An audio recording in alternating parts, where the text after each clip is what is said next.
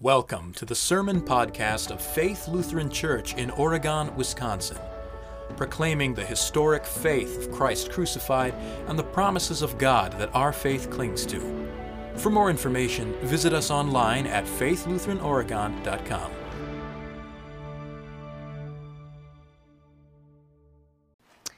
I believe in God the Father Almighty, maker of heaven and earth.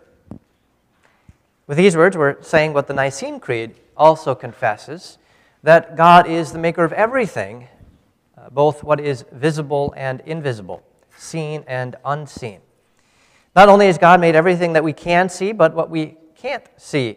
Our faith, for instance, contrary to the idea that most people have, that our faith is something of our own creation, or our making, or our doing, we confess that here, that my faith is a creation of God.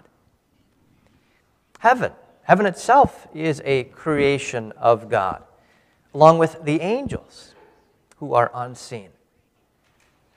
However, just as Satan, who is merely a fallen angel, brought sin into the world by causing man to sin and distrust of God, leading him into rebellion against God, so Satan also led many angels to rebel. We call these demons, or lesser or evil spirits, demons. They're evil angels who continually oppose God and His church. We'll sing in our hymn later that the devil chafes madly to annihilate all virtue, honor, church, and state. And we see in our gospel lesson this morning a demon possessing a man, causing him to be mute. Now, on the surface, it doesn't seem like that would do much in opposing the church, or virtue, or honor, or even the state. I mean, causing a man to be mute, the worst thing that's going on is, well, you just can't talk. What's that going to do? And on the other hand, the fact that this is just one of many demon possessions recorded in Scripture, many of them having to do with muteness, it just makes it seem like demons are running rampant in Jesus' day like vermin, and Jesus comes and He does pest control. And that's His biggest achievement. And I think that's what many people think. Because it's probably one of the top questions that I've been asked as a pastor. Pastor, why don't we see demon possession today? But I think people ask that question because they really don't actually believe demons exist. You know, we don't believe the devil has a kingdom. For the same reason that we have difficulty believing that God exists, we also have difficulty believing that demons are real and that they cause trouble, because we don't really want to believe in sin. We don't want God to be a savior from sin or the devil. We want God to be a savior from all our earthly physical problems. But let's just think about what the result of this particular demon possession was. Muteness. You know, we take the ability to speak for granted. And we think we're better at it than we are, but in fact, we're probably the worst that we've ever been in the history of humanity at speaking and thinking. I mean, just read Twitter. That was supposed to be funny. You might not be on Twitter. To be able to communicate is a huge frustration. I mean, I see it in the victims of stroke. They want to be able to say something, and they just can't. It's devastating. The ability to speak is truly a gift of God. And next to Jesus is really the most important thing. In fact, Jesus Himself is called the Word. But on a large scale, we see this muteness in the general population. We don't understand the grammar of things, and so we have no idea how to reason or even think critically about things. And we're especially biblically illiterate, but also illiterate about so many things. Because we think that words don't really matter. But how destructive it becomes in our society when we can't even talk to each other. And we see this more than ever today. Words matter. This is how God communicates with us. The Word is God's chosen means. It's no coincidence that through spoken word, it is the best way people learn. You know, modern education likes to think that and say that people have different learning styles. Well, no, everyone really learns in the same way, through words.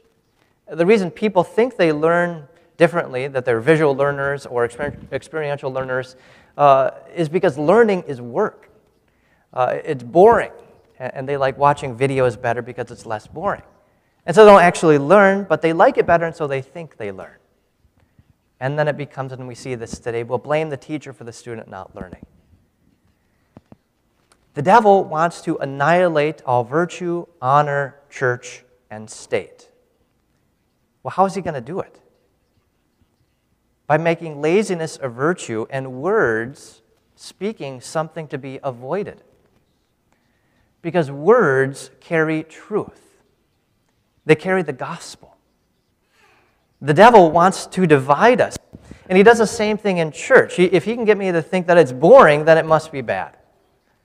You know, we want a God who saves me not from sin, but from boredom.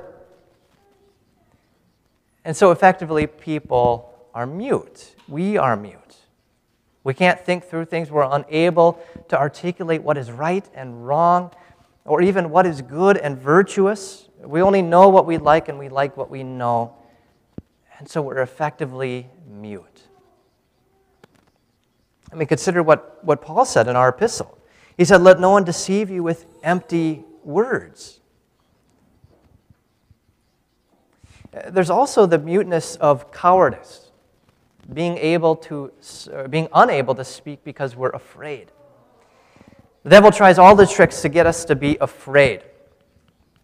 At the end of our lesson, Jesus says in response to a woman who spoke before she thought, he says, even more blessed are those who hear the word of God and keep it. Part of keeping the word of God means confessing it, speaking it. So if you're at work or school and you're not able to confess because you're afraid of what people think of you, then you're mute. And you're actually not keeping the word of God.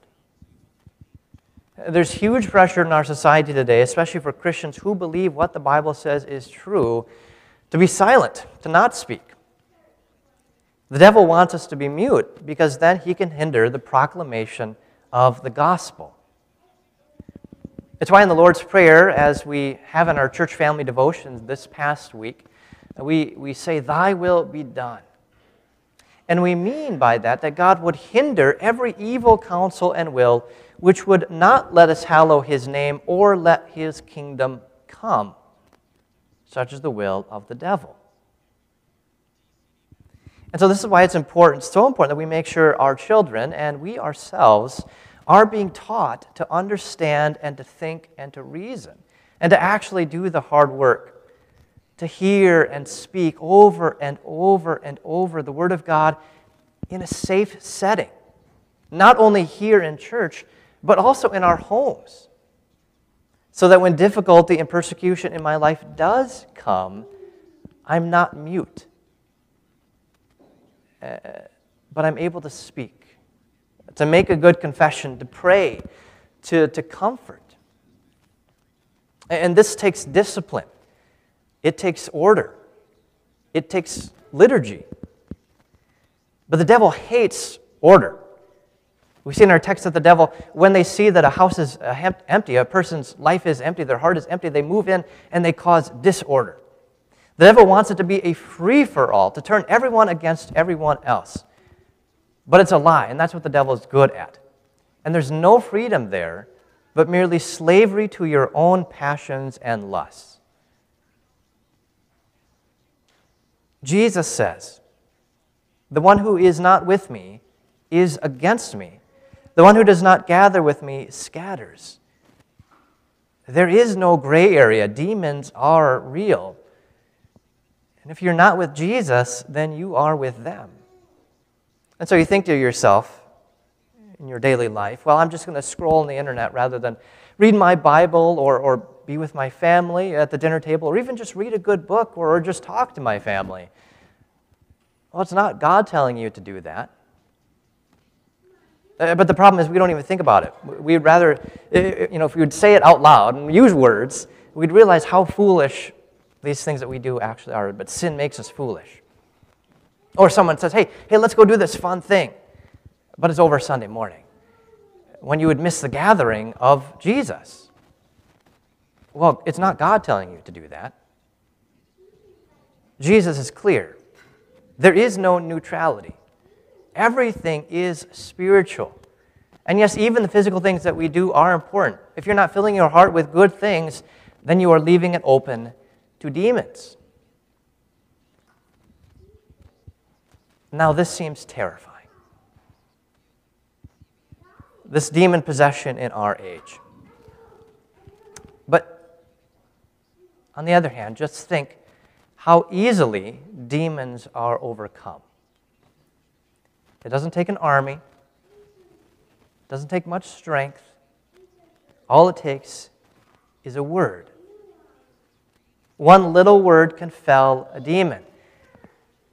There's an incredible imbalance of power between demons and God. Jesus says, "Yet if I drive out demons by the finger of God, then the kingdom of God has come upon you." That's a great picture. God's little finger. God's little finger can defeat an entire legion of demons. But it's more than just a picture, because God's finger actually does something. Every time God uses his finger in Scripture, he's doing something. He's writing words. Jesus writing on the ground with his finger before the woman accused of adultery. God using his finger to inscribe the 2 tablets of the law, the 10 Commandments. The law always accuses, but God turns his finger on Jesus and puts on him the sin of the world. And maybe the most famous example of the finger of God is when God's finger writes on the wall before the pagan king Belshazzar in Daniel chapter 5. And there Daniel explains that the writing on the wall means that the king thought too much of himself. He thought too much of his own strength and his own armor. He trusts his own abilities, but a stronger king would come, and his kingdom would be divided and plundered. And now Jesus says this exact same thing about the devil. The devil thinks he's a strong man, and he trusts in his armor, his tools of lying and deceiving, of deceiving with empty and shallow words, trying to annihilate all virtue, honor, church, and state. But along comes a stronger man, Jesus, who is the very Word of God.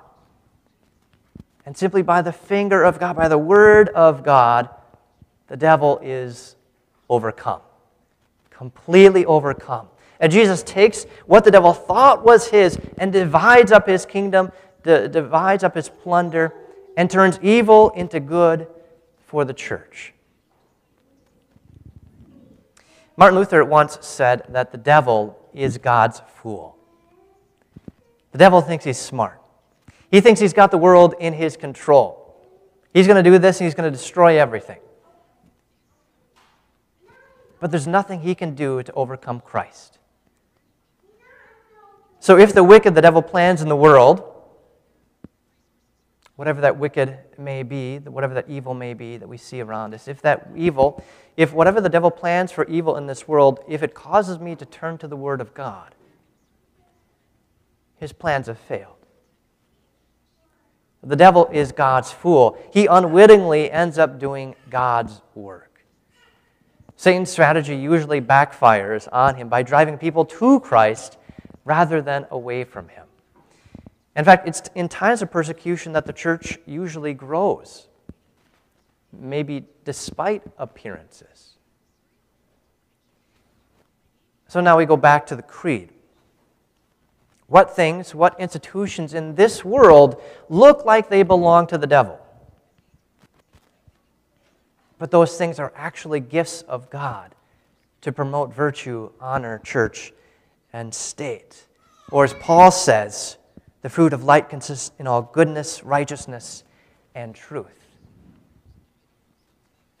We confess that I believe that God has given me my body and soul, my eyes, which are ever to be toward the Lord, my ears to hear the word of God, and all my members, my reason, to reason through words, to think through words, my senses, and still preserves them, that he daily and richly provides me with food and clothing, home and family, these institutions where goodness and truth is to be taught, property and goods and all that I need to support this body and life, that He protects me from all danger, guards and keeps me from all evil, and all this purely out of fatherly divine goodness and mercy.